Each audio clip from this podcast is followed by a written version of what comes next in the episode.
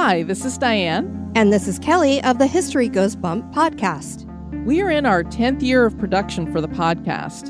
And we can say without reservation that no other podcast has covered as many haunted locations as we have. We prove that history isn't boring, it's terrifying. Find History Goes Bump wherever you get your podcasts. Keep it spooky.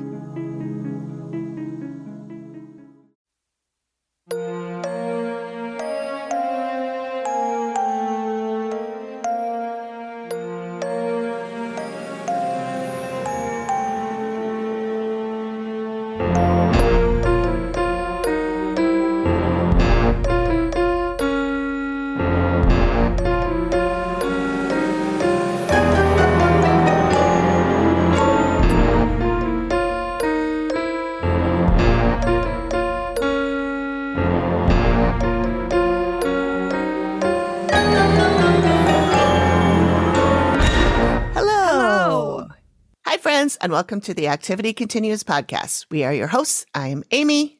And this is Megan. Thanks for joining us again. This week, we are both recapping a different show.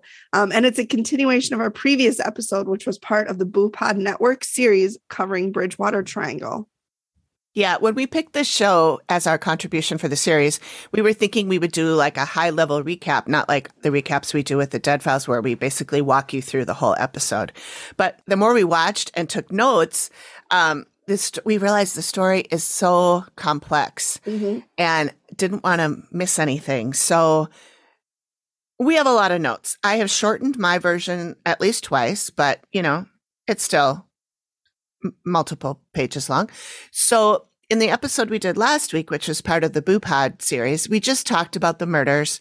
We didn't really talk about the show as much. We just talked mm-hmm. about the murders, the and, players, the and yeah, the people, all the different the characters. Yeah, well, not all the different characters because there's a gazillion. Oh but, my god, that would have taken that would be a show in and of itself. Yeah, I know. And and when I went through my notes, I actually just like cut out a lot of like so and so said and so and so said. Mm-hmm. I just mm-hmm. cut that all out because yeah it's not all that important. People can watch the show if they want all those details. So, um, what else we should talk about? I wanted to mention Ko-fi, the uh-huh. website Ko-fi. That is like yep. a Patreon replacement. I did lower the cost. I didn't know I could do this, but I did lower it to three dollars. So if anybody wanted to get in there for, um, you know, to support us per month, you can do three dollars now. You can do five dollars. You can do whatever you want. Mm-hmm. But I, it was at five dollars, and I did lower it to three. I didn't realize before that I could do that, but I could, so I did. And then um, this Instagram thing is making me insane. I feel like I feel like I want to just like create 10 new um accounts and then follow us on with all of them because I've been watching it until we get to you know hoping that we get to a thousand. Yeah. So this morning I woke up, we had a thousand. I was super excited. I took a screenshot. Yep. A couple hours later, it went back down to nine ninety nine. Damn it it went back and forth, back and forth. I checked it at 410 and it was 999. I'm going to look at it right now. I'm going to refresh the page and we'll see where we're at. 999. Damn it. So we need like 10 followers more so that it doesn't keep bouncing back and forth. I don't know if people are unfollowing us, you know, like some mm-hmm. people do, or they follow someone just to get them to follow them and then they yeah. unfollow, which is a super dick move. So please don't do that, people. Yeah, that's real shitty. I'm sure none of our people are doing. No, they wouldn't. No. And we forgot to celebrate our 5,000 downloads. We reached 5,000 total downloads. We're the best. This past week. And we are over 5,200 now. That's seriously amazing. It is. In less than a year. I know. It's pretty good. We're on our way to becoming my favorite murder famous. I That's just know it. I know around it. the corner. Yep. We're basically right there. Around the corner. Yep. And our promo partner this week is the newest member of the Boo Pod Network. It's called Certainly Strange. New podcast. Well, I don't know if it's a new podcast, new to us. And um, in other news, we have a sponsor. Yeah. So you're going to hear a little snippet about what our sponsor is, but basically it's a company called Manscaped, and we are wearing their t-shirts right now. They're super comfy t-shirts yeah. too. 10 out of 10 would recommend. They are. So, um, what else should we talk about? What's been going on? Why are you so busy? well, I've got my class uh, mm-hmm. going on and getting ready for this um, craft fair the December 3rd. mm-hmm. um, work, um, holidays coming up. It's just like everything is just happening at once. Well, the good news is that we will be taking a break pretty soon. I think we probably only have another one or two episodes and then mm-hmm. we can take a break and um, until January. Which is good and also bad though, because I love doing this. Like, know. you know, I love doing it. It's not that I see it as ugh, a task I have to do. Yeah. You know what I mean? It's just, yeah. the end of the year is so busy. Yeah. Like, we're already into November in two days. I know. I know. I can't believe it. Yeah, tomorrow's Halloween. I know. Are you doing anything? Are you guys we, dressing your so we kid went up? To, we did. Um, we went to a Halloween party at my husband's cousin's house last night, and he was a gorilla. So oh, he was cute. so cute. Yeah. And running around and just being his little happy self. I was like, John was a cowboy. Oh. Um, oh. so like a hat and boots, and you know, I don't need to tell you what a fucking cowboy is. I just mansplained what a cowboy is. Good God. These shirts, man, they do something to you. Yeah. just kidding. We've been talking um, about balls for a while because we just recorded the ad. So we've been talking balls. about balls. Um, we are having a, a, department decorating contest at work tomorrow. So I was like oh. super excited. And then I went over and saw my competition and I, oof, they might win. Oh, they might really? win. But I got um, some bones, all this from Amazon. I got some bones. I got some cobwebs, which they have too. And then I mm-hmm. got this like shower curtain, like curtainy thing, not shower curtain, but like a curtainy thing that looks like blood. Mm. And it's got handprints on it. So I'm going to put that over our entryway. So, like, you have to walk through it when you go nice. into the department. And then I got bloody handprint window clings to put on all of mm-hmm. our cube windows. And then um, my coworker has a, a sister who is uh, works in medical, and so we're going to get an old pair of scrubs. So I'm hopefully going to do something oh, with those. Okay. And then I'm thinking of getting a bunch of garbage bags and making it look like a dead body, and then like stuffing it oh. under one of oh. the desks or something. Oh, okay. Fun. Yeah, but they're the other department, their stuff is really good too. Yeah. Well, so, that's all right. What do you win if you win? They win lunch on the company. So nice. Yeah. That's a good get some, gift. Get some Manny's, some Kincaids, maybe. Oh, Just kidding. Oh. No, it'll probably be like Chipotle or something. so, Burger King. Bert, yeah, little BK. Have it your way. so yeah, that's fun. All right. Well, I guess we should just jump in. We don't yeah. have that much else to uh, to talk about. I guess this was kind of a shorty this time. Um, yeah. Okay, what so, about you? What's new with you? Oh, uh, what's new with me? Well, not too too much. Um, we have heat. We have heat. Yay! Oh, good. Yeah, yeah. The the, the uh, insurance company's paying for the damage that was done to the insulation and all that. So good. it's going to cost us about a thousand dollars, but that's not that. Could bad. be worse. Could be, Could be way worse. worse. Be a lot worse. Yeah, and it's a good thing. Like I think I said before, it's a good thing Greg tested this, um, the heat uh, mm-hmm. on September 4th or whatever that yeah. was. Because if he had done it now, we would be sitting in the middle of December with no heat. Right. Because it was in September and this is now November. Yeah. So, um, good, smart, because good yeah, we're in Minnesota and it gets real cold real fast. It sure does. And it was when we did not have heat, it was really cold. It was yeah, like 30 some degrees at night. So what did you do? Um, we had space heaters in every room okay, and hunkered good. under the blankets and under yeah. the dogs and yeah, all of that. Wore two sweaters at a time. Oh Went to work so that at least I could spend I could spend the day in the in the warmth. Yeah. Yeah. But yeah, but we're all good. It's yep. um it's actually and it's been nice like the last couple days the weather's mm-hmm. been beautiful so I know. Oh my god, I can't. We had the windows open last night. Yeah. Oh, I've had the windows open ever since our heat came back on. I, I, I, sleep with the windows open in the winter just because oh, I can't see. I can't stand being hot. I don't, but I if I do, it's to get cold so I can use my heated blanket because there is oh. nothing as delightful as a heated blanket. it is. I do love getting under a warm blanket yes. when I am cold, but I'm so very rarely cold. Oh, see, I'm cold all the time. Yeah. I got enough blubber to keep me warm. See, you would think me too, but it's just weird. Yeah.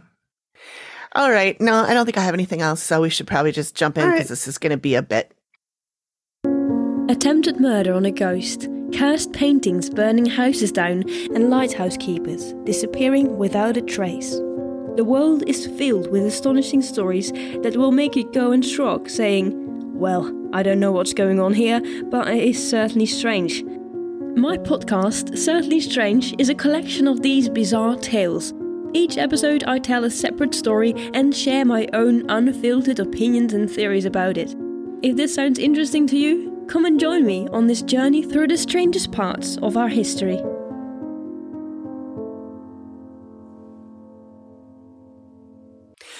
Okay. So um, we wanted to explain about how this was, you know, how we, the, the last episode that we did was just an overview. Mhm. Um, I did look it up. It's called, the, remember, I couldn't figure out what that corporate corporate speak was. Yes. It's the 30,000 foot view. oh, okay. That's, I don't know. Maybe they, maybe, I don't think they ever said it at where you and I worked together, but no. other places I've worked, they, they, I had a, a job where I swear my boss like watched corporate videos all day to learn how to behave. He was basically Michael Scott Oh God. and he used all of those stupid Corporate terms speak, and all yeah. that lingo and shit. It was Circle back. Yeah. Oh my, all of it. It was really exhausting. Yeah. So that's what I had in mind when I was trying That, to now of that you say that, I do remember them saying that. But if you hadn't said the phrase, I would be here all night. I would not well, have I, thought of it. I Googled it while I was making the video. Mhm. I was editing the video because a lot of times when we can't think of something or, we, or I get something wrong, I will correct it in the video. Oh, So I'll, Nice. you know. Yeah. Anyway. Okay. So, um, yeah. So that was the 30,000 foot view that we did our last episode. other corporate speak term, high level overview. Yep. Yep. That's a good one Mhm. too. hmm So this is going to be the recap of the actual documentary called Fall River. So if you haven't heard that previous episode, you can go back and listen to it. You don't really have to because we um we will be covering all of Yeah. all this stuff. But if you really want to just focus on the actual crimes, then that's a good one to go to. Mhm. We talk, like Amy said, we're, we're going to talk about everything. Mhm. Um, but last episode, we just talked about the crimes. So there were three murders um, that occurred. So if you want to learn about them first and then come back, go to the the previous episode that we released. Yeah. Yeah. So the show is called Fall River. It's a documentary series. that aired on Epix, which is a network I'd never heard of before this. Uh, but I got a free trial so that I could watch. And then I spent too much time goofing off and I didn't get the whole thing watched in my seven day free trial. I ended up paying for a month of it, probably How two much months was now. it? I think it was six bucks or something. Oh something. man, 'cause Three maybe. I paid it for for it on YouTube, and that's sixteen bucks a month Oh, oh, you did for a YouTube, YouTube. Premium. oh, YouTube Premium. Well, I I have probably stop that. Um, well, I've heard that YouTube Premium is one of the best ones to have. Like, I have friends that are using that instead of Hulu. really? Yeah, Okay, well maybe we'll stop Hulu So- because Hulu's really starting to act up for us, and it's getting a little old. Hulu's pissing me off. The only reason Oh, I keep it is that I I like some of the Hulu originals that you can't see anywhere else. They do That's have really good originals though. That's like the the, only reason. Predator, Oh, that was seen that. so good. I haven't seen that. It was. uh, Do you watch the Predator movies? no, I don't think so because I don't know what that is. Okay, it's like a sci-fi thing. It's like an alien, and they come and they hunt humans. Oh, It's a whole movie series. It started in like the 80s. People are probably screaming at us right now Yeah. um, because you don't listen, you don't, yeah, which is fine. They've screamed at me before, but they did it on, I know Amy has because she literally tells me in messaging, she'll be patron like, Amy. yeah, patron Amy will Not text Amy me. Allen. She'll be like, like, I'm screaming at you, but in like a nice, fun way. Yeah, yeah. Um, but Hulu did a, a Predator movie and it was phenomenal. It was Oh. so good. Oh, good. Yeah. Well, Greg likes that kind of stuff, so maybe. I mean, I do sometimes, but I don't normally like the whole sci-fi thing. Like Star Trek is not for me, Not me neither. but I love the Predator movies. Okay, They're Good. good. So, good to know. um, I don't know. Oh, Hulu. Yeah, sorry. I was like, how do we get on the Predator? How did we get all the way over there? That Oh. happens, folks. If you're new here, that happens. we'll circle back. We'll, cir- we'll circle back and uh, uh, Get back to the topic. Yeah, So we do that. Um, if that's annoying, you aren't going to like us. Yeah. So um, one of the things that I wanted to note, and we talked about this a little bit before, but this show, first of all, bananas. There's so much shit going on here. But they have so the basically the way that it works is that the filmmakers have put together the story and they've interviewed a lot of people about this topic. People So who many. lived in Fall River, people who were on the case, people who were friends with the victims, people Mhm. who were friends with the alleged murderers. People who are reporters, people, People who- yes. are state like any s- lots of law enforcement. I mean, Yeah. you name it, they probably they probably interviewed. Right. And so Megan texted me. she said, I screenshotted it. I'll, I'll put it up on the socials, but she was like, there's so many talking heads in here. It's ridiculous. Uh-huh. And then she says, like four retired reporters, all for the same newspaper. How many people can the Standard Times Newport employ? Friends? Did they get the fucking employee at the 7 Eleven that Robin talked to that one time? Two Allens, too. Yeah. Alan, the retired de- detective, and and Alan, the Satan guy. Yeah. Who's also a retired detective, Yeah. but from a different town. From the town that he like helped with this one. Yeah. That guy, Alan Alves, I believe his Mhm. name is. He was in the movie The Bridgewater Triangle too. He was being he was interviewed a lot in that film Okay. because he is a special specializes Satan in expert. satanic stuff. Yeah. Yeah. So and as maybe some of you know if you listened to our last episode, there is a satanic bent to this. But it is my opinion, I think that Megan agrees with me, that Yes. it probably was not actually It was had nothing to do with Satanism or it was right in the middle of satanic panic. Charles Manson and his Mhm. goon of idiots had just killed Sharon Tate and her Mhm. neighbors. I can't remember their names, and I'm so sorry because Oh, I always forget their names too. Um, but so they were just glomming onto this, like Yeah. and and like we talked about before.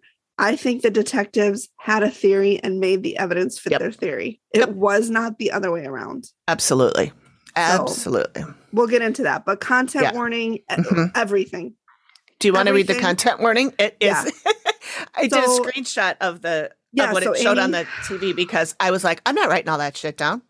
Every, okay, so this is what it has. Quote, Fall River contains graphic de- depictions of rape, torture, murder, abuse, drug use, including with minors, nudity, animal cruelty, and language that may be offensive to some and could be particularly disturbing to survivors of sexual violence or abuse. And they do talk about um, sexual assault on minors. Mm-hmm. So, but, like, literally, any trigger warning is in this documentary. Yeah.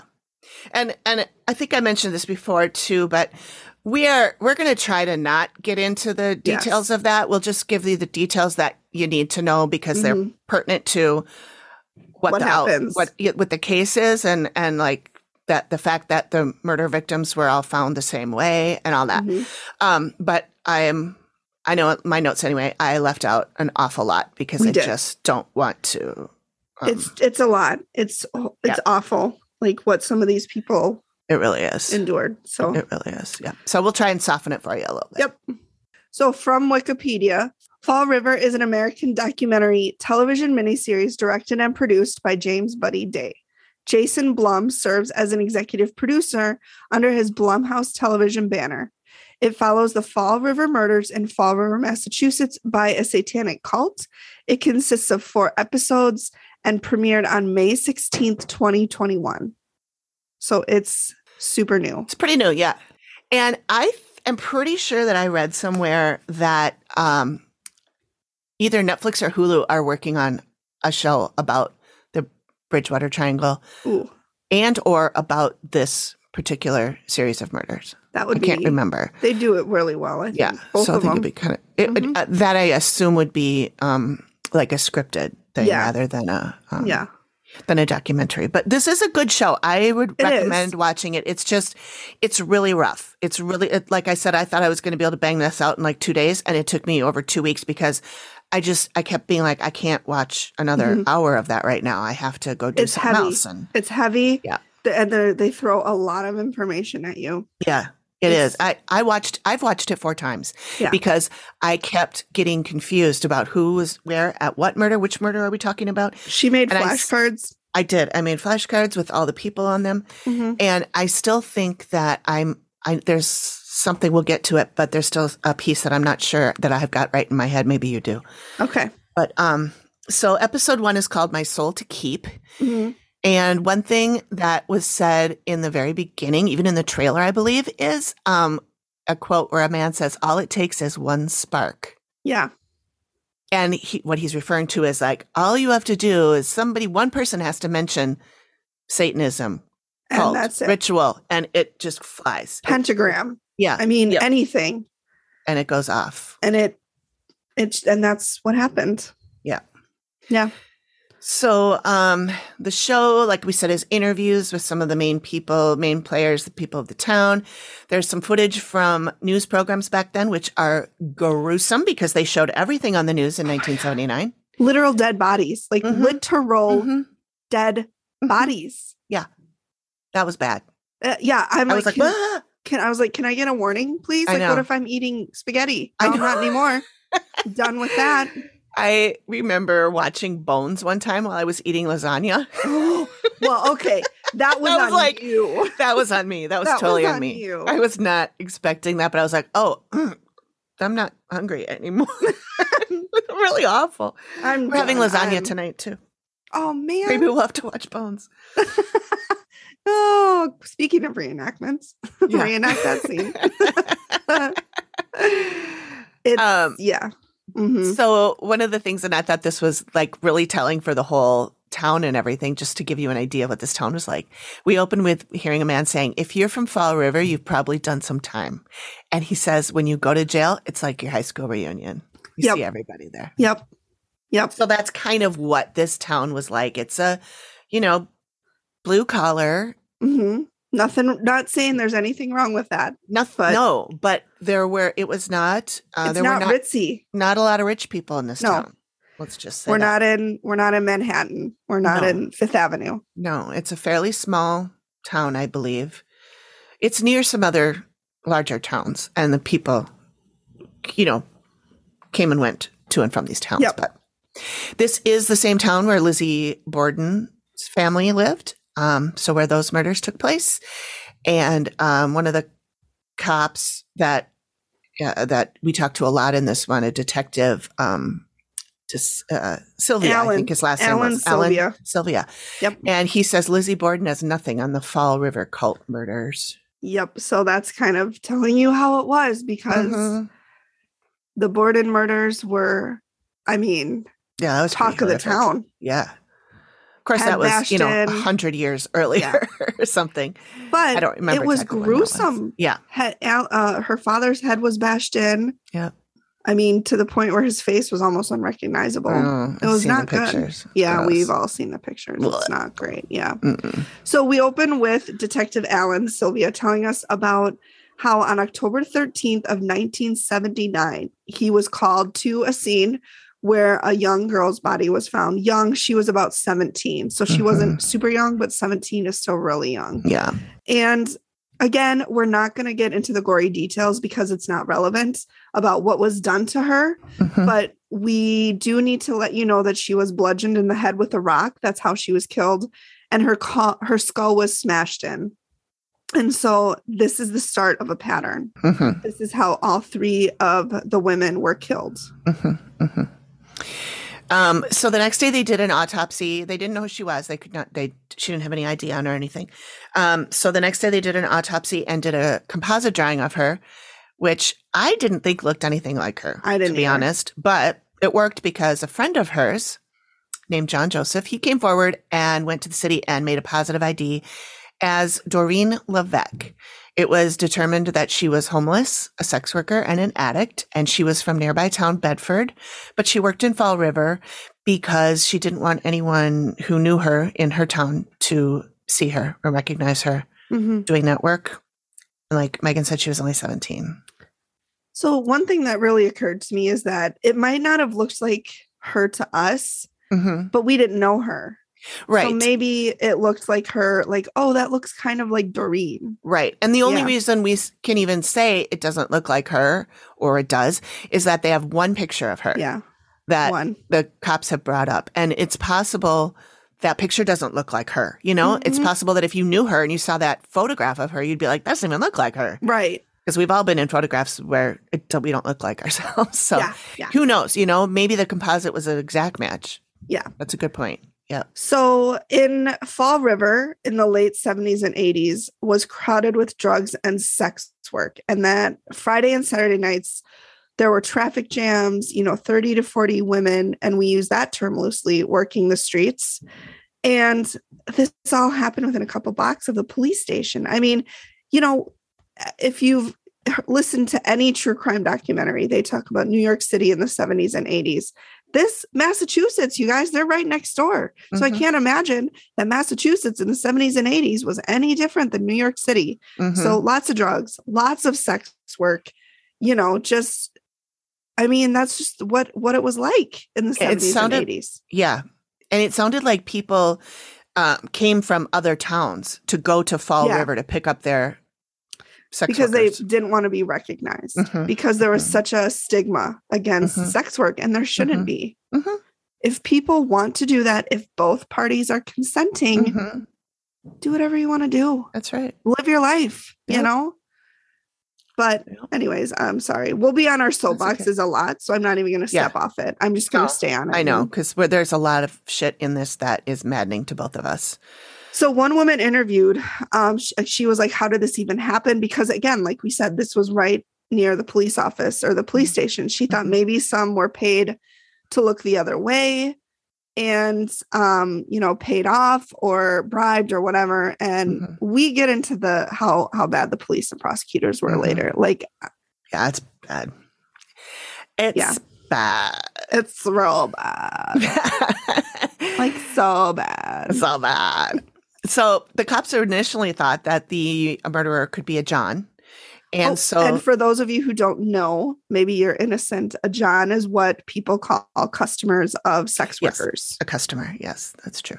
I don't know why they call them that, but I don't know either. Uh, maybe John Doe, because like it's uh um oh, maybe they yeah, hide yeah, their yeah. identities. Yeah, Maybe. Yeah, I don't know. You're so smart. Uh, Well, you know, I just guess that shit. I, who knows? So they interviewed a man named Andre Maltais. Sometimes it's pronounced Maltese, sometimes it's Maltese. Anyway, he was a customer of this Doreen, and that Mhm. was well known apparently. Um, he- and he was a suspect, and the cops said, yeah, he was a suspect at first, but quote, turned out he was not involved. But they never get into how he was not No. involved or why they think he was not involved. And we'll get to that later too. Yeah. Yeah. Spoiler alert. Spoiler alert. Everybody we meet in this is terrible. Everybody's terrible. Everybody lies. Yeah. Li- Like literally everybody. I I mean I was going to say like some of the like people in the town probably necessarily weren't necessarily lying, but we'll, we'll get to that too. Yeah, we'll get to it. Uh, some of them lied too. So, what they think happened is that Doreen met Carl Drew, and we'll get more into him in, in a minute. hmm Um, he was basically a pimp, hmm um, and she was working for him. Uh, Alan Detective Silva says Sylvia says that he was told, "quote Satan controls the street," end quote, and Satan being Carl Drew. Mhm. Sylvia tells us that he was on the street daily. Um, this is this is important, so remember that. Put a pin in that. That Carl Drew was on the street. And Sylvia saw him on the street often. Yep. Yep. Yeah. So then we meet Carl Drew. He is still alive. He is still in prison. And the film crew is interviewing him. And the first thing that he says is he's happy to get this all out here because he's been in prison for a long time 41 years at the time of the interview. Yeah.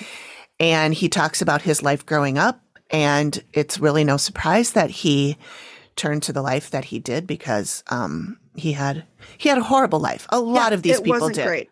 Honestly, yeah, a, a lot of lot, of them these did. people did. Most of, in fact, most of them had some had a shit like Robin.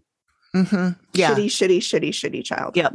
Yeah. Not great. We'll, we'll get to We'll her get in a minute. to it. Yeah. Sorry, but So, no, that's okay. So, here are the bullet points on Carl's life abusive alcoholic father who beat him regularly.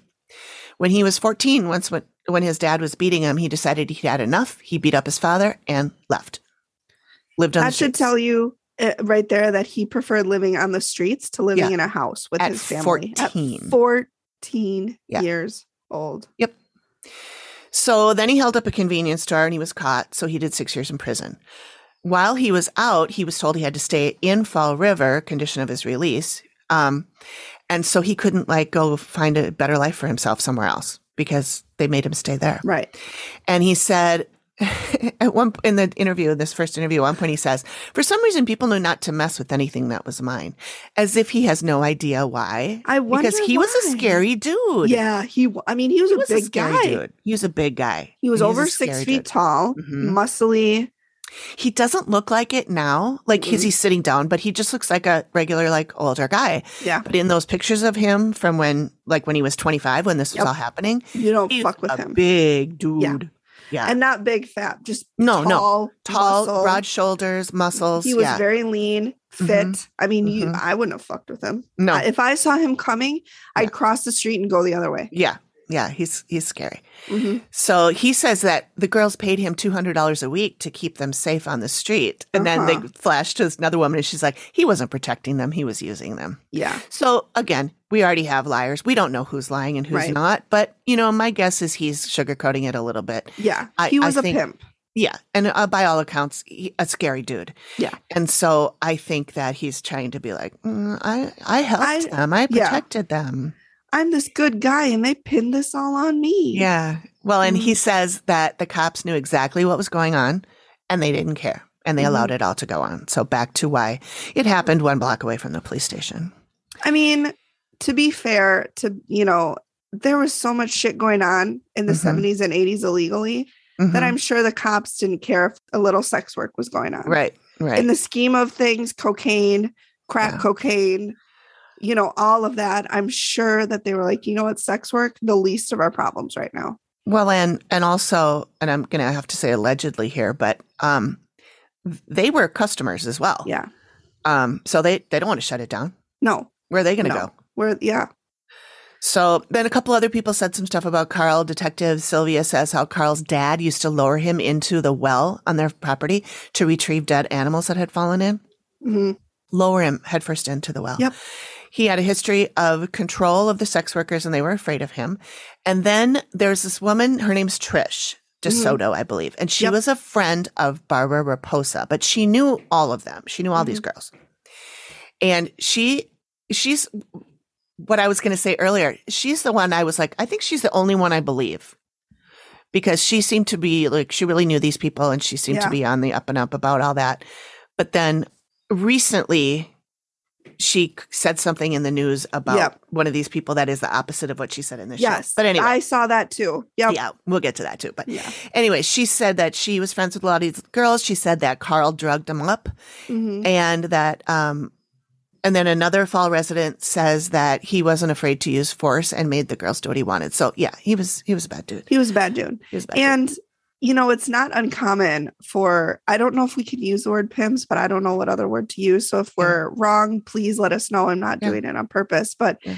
it wasn't uncommon for pimps to get girls addicted to drugs. Oh yeah, that's Then they they, they have 100% control over them. yeah, yeah. I mean, basically this what what was happening with these young girls is they would run into someone like Carl hmm and get their drugs. You know, they're homeless. They, you know, ran away from their families Yep. and they, um, they get hooked on the drugs and then the sex work comes after that because they have to They have to get money get money to buy the drugs, but then they Mhm. also don't want to do the sex work without being on drugs. So it's a whole It's a cycle. thing. Yeah. So notes on uh, some of the residents in Fall River said uh, had a few things to say about the cops. so Trish says she had a friend um, who was working the streets and had a cop that would pick her up for service and not arrest her. So again, allegedly the cops were Mhm. Clients of the um, sex workers. Carl talks about how he has known parole officers and cops who have picked up girls posing in as a John. And then once they get into a room, they flash a badge and tell the girls, You'll do what I say. And then, or else I'll take you down to the station. So basically, blackmailing them into Mhm. performing services for them. Yep. Probably for free. Uh, I'm guessing yeah. they Oh, pay for, for, free. Yeah. So somebody now, uh, uh, another law enforcement officer says all of our resources were going to the homicides. So Carl and everybody in this line of work was basically ignored Mhm. until they became part of the investigation for whatever reason. Mhm. Which goes to what I was saying before. Like they have murders, they have drug use, they have all of this sex work. It probably wasn't even on their radar. No, it probably wasn't a big deal back then. You I can't to them. You can't end sex work no matter how much you try. Yeah. So as long as people are consenting adults and they are they're of their own free will, hmm let them do what they want to do. They're not Mhm. hurting anyone. Yeah. Well, until they start murdering people. Well, sometimes people deserve to get murdered. Probably cut that out. Not these people. not these um, people. No. Um, so another person we need to talk about, um, because the most like main characters in this Yeah, story she's one of the main Carl characters. Drew and Robin, and Robin Murphy. Murphy. And this Andy Maltais too. But anyway, so Robin Murphy, hmm um, I don't remember how she, I think somebody named her as being involved in this murder, and that's how it how they started looking at her. Yes, Carol. Remember Carol Fisher? Did it? Fletcher? she? Yeah, De Fletcher. She might Didn't have. she I, name her? And she Well- said she was with Carl and Robin. I think maybe I know. See, this is the thing. We get so confused. I'm pretty Mhm. sure that Karen did too. Karen, you guys will Yes, hear about Karen, Karen. Ma- She's, um, um, she's another, sadly, Yeah. another one of the victims. Um, she but- she's the one that did it. And that yeah, you're right. Okay. So Robin Murphy was um, also a sex worker hmm wanting to transfer to being a pimp. She wanted to get into management. Yeah. she, she had goals. She had yeah. She she wasn't going to just be a corporate lackey. No. She wanted to, she wanted to She move wanted up the to ladder. move up in the she wanted to climb move up in the world. That's right. So yeah. So yeah, we we learned some stuff about um, Karen here. Or sorry, Robin here too. hmm So Robin, like we said, had a, just an awful upbringing. Um, PI Chris Hayes, who we meet, he's the one in the beginning who said that Mhm. going to jail was like going to a high school reunion. hmm He explained that Robin was trying to be a pimp in Carl's area. And so they ended up working together, but they hated each other. Mm. They hated each other. Um, Trish says she knew Robin very well. Quote, I liked her. She was fun. She was hot shit. She was crazy and not somebody you wanted on your bad side. What she means is you didn't want to be on her bad side, which Yeah. 100% because there was Robin a scares me. Robin scares me too. I mm, she she grew up really quickly. There was some sexual assault um, and incest in her family. Her older brother was continuously raping her. Mhm. Her friend Catherine Hindle said she didn't care about herself because she had parents who didn't care about her. hmm She was basically like we talked about. The kids in the seventies and eighties were basically feral because their parents both Yeah. Mm-hmm. were working or they were single, and there was only one parent, and one parent had to work, and so you know nobody was watching kids. And we learned about her father, and he was just trash. He Mhm. was just, I mean, this poor little baby girl had Mm-hmm. the people who were supposed to defend her and protect her and be there for her Mhm. were either the ones hurting her Yep. or they just didn't give a shit. Yep, everybody, So- everybody failed her. Everybody failed her. Um, Detective Silvia describes her as a very violent person. She got in a fist fight with a man outside of a bar and he ran away. She scared him or she Mhm. chased him with a beer bottle that she was trying to break and hit him. So she Yeah. was 17 at that point. He Mhm. was 25. So that Mhm. gives you an idea of the badassery that she she just you Yeah. didn't fuck with her. Yeah, yeah. Uh, Chris Hayes says that when she was really mad, she had a rage that wouldn't quit. Silvia says, quote, she could eat pizza and kill you right after that and it won't bother her at all. um, Carl says that he disliked her right away, just her attitude. He didn't want to know her. And my thought was, oh, you mean because she would stand up for herself and you could Yeah. just walk all over her? Probably. You didn't like her? Gee, I wonder why. Yeah. Trish says what she wanted. She uh she wanted control. That's what she wanted. She didn't want to be a sex work or she she wanted to be the one calling the shots. Mm-hmm. Yeah. She didn't want to have to do what she was told. And she didn't care if, if you liked her or not. No, so she, she didn't didn't care if she was a dick to you. Nope. And she had an attitude like that because she didn't want people to want to know her. Right. And she didn't want people to control her. Right. Right. So right. Silvia explained that Carl was the only one in her way of controlling the whole streets and basically being the only pimp for, you know, miles around. Mhm. Uh, both Carl and Robin had warned Doreen to stay off the streets. Um, and she, because she was taking their business because she was young, she was pretty. Mhm. She didn't work for either one of them. She didn't work for either one of them. She was an independent contractor. That's right. That's right. So it's funny to think about all these people as if they were in a corporate environment. I know. you know. yeah. But anyway. it's, it's, so intertwined, you guys. I hope you're taking notes because Yeah. there will be a quiz later. There will be a quiz. Um, so another character here is um, we briefly talked about her a second ago, but uh, she's another victim. Her name is Karen Marsden. Actually, she's the second victim we're talking about. Mhm. Um, And I feel talked- like they kind of focused a lot on Karen. they did well. that's because the murder trial, the main murder trial, Was, was, her. her. murder. Yep. Yeah. Yep. So um, they talked to one of her friends. Her name is Elaine Gibbs. And she Mhm. said Karen was a great friend. Elaine's mother was in jail. Her father was not present. So she lived with Karen for a while and helped her with her son. Karen had a son. Um, this woman called her Jay. Uh, I did His some His father digging. calls him JJ. Yeah, his father. His father's Joe Alves. He calls him JJ, and uh, his name was actually Joseph John Alves. And uh, it, they had said that he has since passed away. Yeah. And I googled him. I tried to find him. I couldn't. I couldn't. I, I found a bunch of people with that name, but I, I Yeah. don't know which one this is. Yeah. Carl says that Karen worked for him for about a year. Robin and Karen were girlfriends, As in romantic. as in not like romantic yeah. buddies. Yeah, They were yeah. romantic girlfriends. Yes. And uh, the woman they interviewed didn't want to talk about that relationship for some reason. Maybe it made her uncomfortable. I don't know. Mhm. Um, but there was some type of power that Robin had over Karen. And Detective Silvia says he tried to talk to Karen about Doreen's death, but she was emotionally distraught. Mhm. That I think that um, so when when he did talk to Karen about the murder, that's when um, that's when Robin's name came up. Mhm. Um, Joe Alves, who is Karen's baby daddy, Yep. says that he spoke to Karen about Doreen, and Karen told him that Carl smashed her head in with rocks, and she was in fear of her life, for her life. Mhm.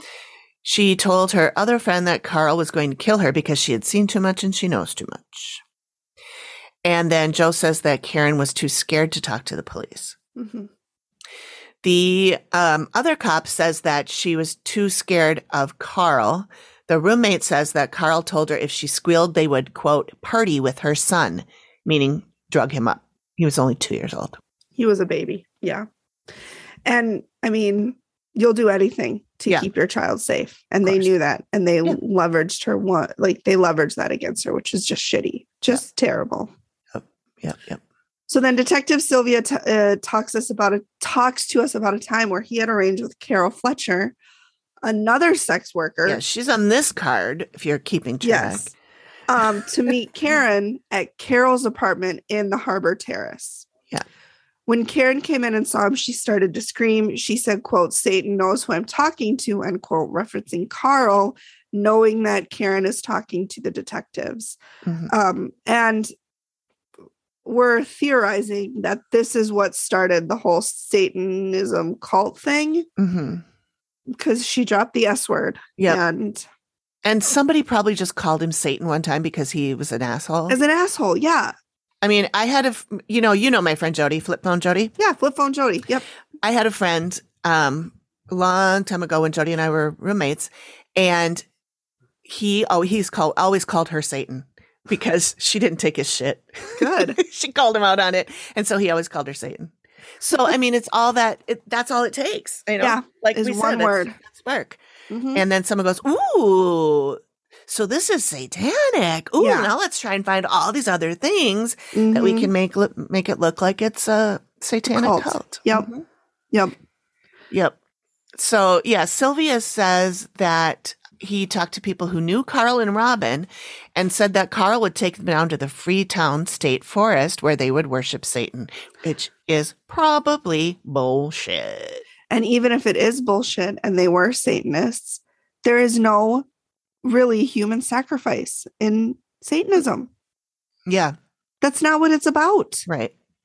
From what I know, and granted, it's not much, but I'm pretty sure it's all about like free will. hmm Yeah. There's there's a few yeah. I don't know that much about all the different. I don't either. So yeah, the show then goes into this whole thing about Satanism, the satanic panic, and we're going to skip most of that because Yep. I think most of you know what it is, and if you don't, you can certainly find out and they do it. have um, some interviews with people who Mhm. are actually Satanists. Mhm. Um, they they interview Anthony Le- Anton LaVey, who's the founder of Satanism. Mhm. Um, and he got some of his beliefs from L. Ron Hubbard, which he started uh, Scientology. Mhm. Problematic. Yep, yep, yep, yep, yep. So yeah, Yeah. So some of the things that led or that fed into this whole satanic thing was that um there they were finding in the forest they were finding pentagrams and upside down crosses and stuff like that. And that was leading them to believe that there was some satanic worship going on in the forest. Mhm. And then because one of the bodies was found in the forest, which we'll get to, Mm-hmm. um, it, they kind of put that all together and Yeah. we're like, yeah, this has, even though it was not connected at all. no, there was nothing this happened in the forest. This happened in the forest. They must Yeah. be connected, even though it's a large forest. Yeah. Yeah. So Karen's baby daddy, this Joe Alves, says that Karen told him that Carl took her to a Best Western hotel where they tied her up and dripped blood all over her, walked around the room talking in different languages she didn't know, and there were upside down crosses hung from the ceiling. Hmm. Uh, maybe, but And a it would be weird. It would be weird, but a different language she didn't know. I don't know how multilingual she was, but Right. if they were talking in German and she Mhm. didn't know German or Spanish or, you know, Yeah. just because it's another language doesn't mean they're saying anything bad. That's right. And, it could have just just been gibberish it seemed well, and this whole the whole story just seems kind of too too clean. it's too like oh I, I saw this in a i mean it seems like if you if you were to say describe a satanic ritual if someone were to ask you describe a satanic ritual that's probably how you That's describe it even you though you've never it. been to one Yeah. you know because that's what we've told we've been told so anyway silvia says this was not an official type cult it was carl drew's self-styled creation done in order to keep people in line well i do believe that he Yeah. kept people in line, but I don't think he did it. I don't in think no, I don't think he cult. created a satanic cult. I think he was just a big badass Yeah, who would beat the shit out of you if you didn't do what he wanted you to do. yeah, That's not a cult. That's a bully. right, right. He definitely was a bully. sick. Yeah. yeah, and then one of the women they interviewed, her last name was Boyle. I can't remember her first name. She was um she was one of the reporters, one of the many many reporters, Oh, there were so and many. she said they didn't have to summon the devil. Carl was the one that brought evil to their lives. which she's not wrong. Yeah. She's, not, wrong. She's not wrong. So now we get to the main event, the main Mm-hmm. murder, um, the one that Carl's charged for, the one that Robin is charged for, and that's the Karen Marsden murder. So Mhm. February 8th of 1980, this is four months after Doreen, who was the first victim. She was the one who was found under the bleachers. Mhm. Karen took Silvia to a part of the forest where she says Carl said he would take her child and kill him if she didn't do what Carl wanted her to do. Um, Silvia says she was incoherent and crying uncontrollably, which she was probably drugged in some way. Mhm. She believed that once Carl knew she'd talk to the police, they would kill her, or she he would kill her. She wanted to go talk to a priest, so they, being the detectives, took her to a church. And on the way there, Silvia called the chief of police, asking him to place Karen in protective custody. He stated that she insisted she needed to see the priest and she didn't want to go into protective custody. And I don't know if she understood what that meant. Maybe she, you know, by saying that, she might have thought they wanted to arrest her Mhm. and not keep her safe. I assume that that usually protective custody means you go and sit in a jail cell. Oh, I mean, I you know usually that's what it means. Yeah. You're not in trouble, but you're that's the only place that you're safe. yeah. Um, So that's only if yeah, whatever. Right. But, um, I, Right. So that my guess was that she um she didn't want to do that right. mostly because she has a kid. I think she Right. lived with her grandmother at the time. I think yes, she I did. think her grandmother would have had her son. Yeah, So and they mentioned her grandmother, and her grandmother's the one that filed the missing person, Yep. persons report. Yep. So, um, so they dropped her off at the church to go talk to the priest. Detective Silvia says that this was the last time they saw her. Next day, her grandmother filed the missing persons report. Mhm. So, Harbor Terrace, you're going to hear about a bunch of times. We already mentioned it once or twice. It is an apartment building in town that they all hung out in. A lot of them lived there. Um, and they all hung out there. That's where the police used to hang out mm-hmm. to quote unquote get information. Yeah. Uh huh. That's what they're doing. That's what they um, call it. There's another character who lived there. Her name was Sunny Sparta. Her real name was Maureen. Um, and she was involved in drugs. And uh, I don't know that she was a sex worker, but she was friends with all of them. And Robin called Sunny once while the detectives were there. And then I put in my notes, why on earth were they there? Oh, wait, I found out later. yeah. Yeah. they were there because they hung out there. Yeah. And they would bring they would bring these girls drugs and booze and sit there with them in an exchange for information is what they're that's mm-hmm. their story. Mm-hmm. Um, anyway, so Robin called Sunny once while detectives was were there, and she said on the phone that she was involved in Karen's disappearance, and that's what set her mm-hmm. her her arrest in motion. Mm-hmm. So then they the detectives brought Karen, or sorry, oh my god, the detectives brought Robin over to the DA's office, and she knew state police were working out of the DA's office, and she needed a deal. So she thought she'd get a deal with the police. She went into protective custody so the local cops weren't able to talk to her anymore. So mm-hmm. she kind of shut that shit down. Yep. While in custody, she told the DA that Carl forced all of these women to worship Satan and used it to take control of their money. Was this true? We don't know because well, we don't we don't know if she even said that. Yeah, you know what I mean? We don't. Everybody's lying. Yeah, everybody's oh, lying. Did she say that? and it was true? Did she say that and it wasn't true? Did she never say that? The cops just said she did? Yeah. Did she I mean, say it and she was coerced to say it? Mm-hmm. Mm, yeah. We don't know. We'll never know. Mm-hmm. Robin also says that Karen told her that Carl wanted to make an offering to Satan and that he had killed Doreen. Karen says she picked up a rock and hit Doreen, and that Carl told her that if she didn't do what she want what he wanted, she'd be found the exact same way that Doreen had been found. Mm-hmm. So yeah, her the, the story is that her murder was Karen's murder. Karen's murder was done to silence her as a witness.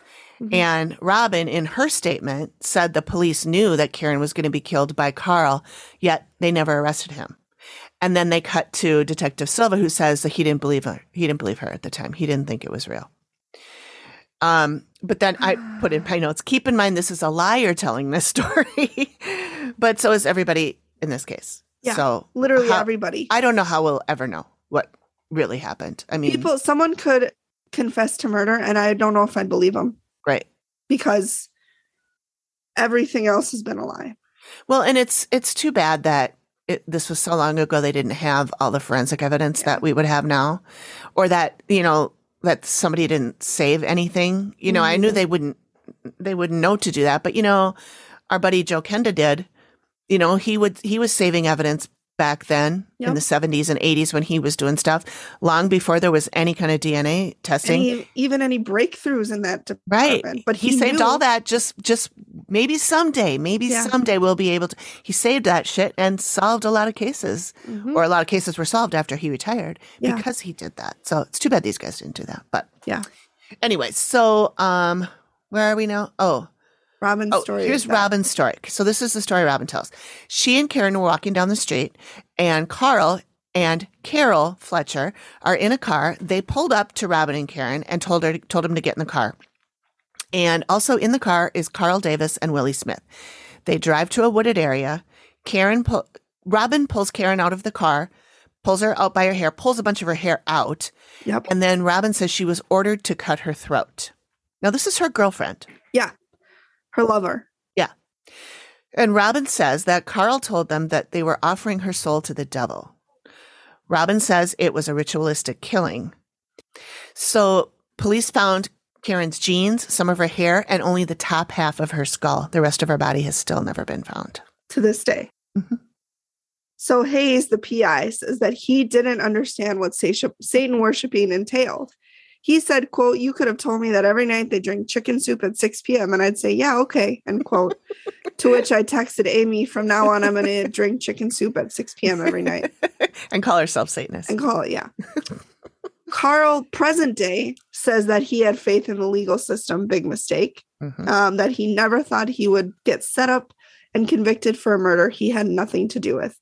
And to be fair, like Carl's a bad guy. He's yeah. he's not a good person. Right. But there's literal evidence that he could not have committed this murder. Yeah.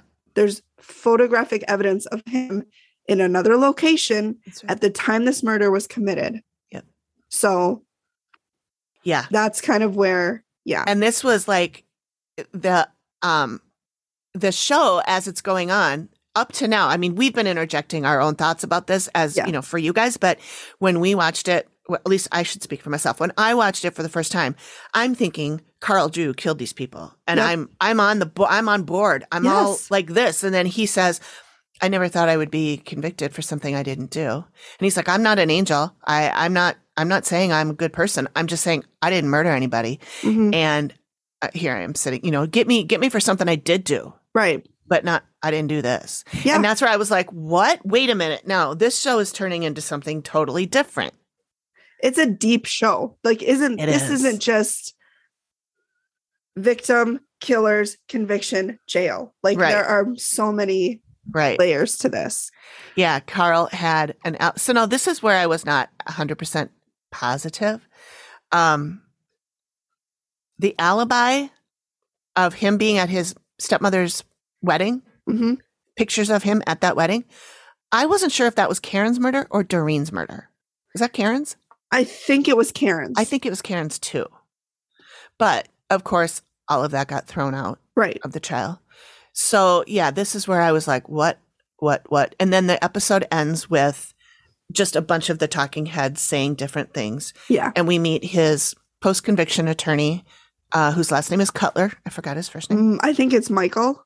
Okay. Is he that the blonde, right. the white haired guy? Kind of gray, yeah, kind of gray. Yep. Yeah, with a blue shirt. That's Michael. Yep, yep, yep. Okay, Michael Cutler, talking about how Carl is not guilty, and then we see Chris Hayes, the PI, saying it was all made up, and then we see the investigative journalist Michelle McPhee say there was no evidence that connects Carl to it. And then she said the quote that I am going to probably pull out of it and play because Megan and I both laughed really hard one. at this. Yeah. She said, This is, she's talking about Carl. This is somebody who's insane, barbarically nuts. And whether he did it to offer souls to Satan or he did it because he's a deep rooted wackadoodle, I don't really think there's a big difference there.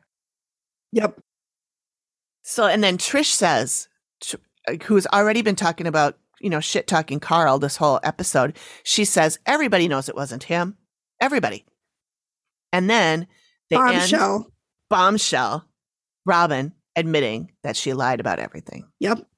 She lied about the satanic aspect of it. She lied about killing Karen.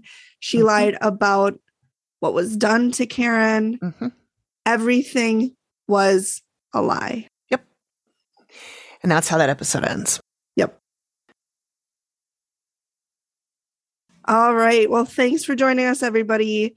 Um, Amy, what is our Alanism for this week? Well, this one I picked um, because there was there's so much talk of drugs and stuff in this episode. yeah. Um, and my dad used to work in a he used to belong to a theater troupe, a theater company, and it was called Bloomington Civic Theater. And It's BCT is what they called it. And my mom was in there too, and all their friends, their friends that I still know. And he was reminiscing about the, the theater to Jackie, his wife, and he said, everybody overdrank to weigh extremes. Yeah, that's a good one. Yeah. And very fitting for this episode. Yeah. Yeah. So we will see you uh, next time when we discuss episode two. Hopefully, two and three. Uh, two, yeah, maybe two and three, maybe, maybe two, three, and four, maybe just maybe. two. We'll we see. don't know. we don't know. Okie doke. All right. Bye. Bye.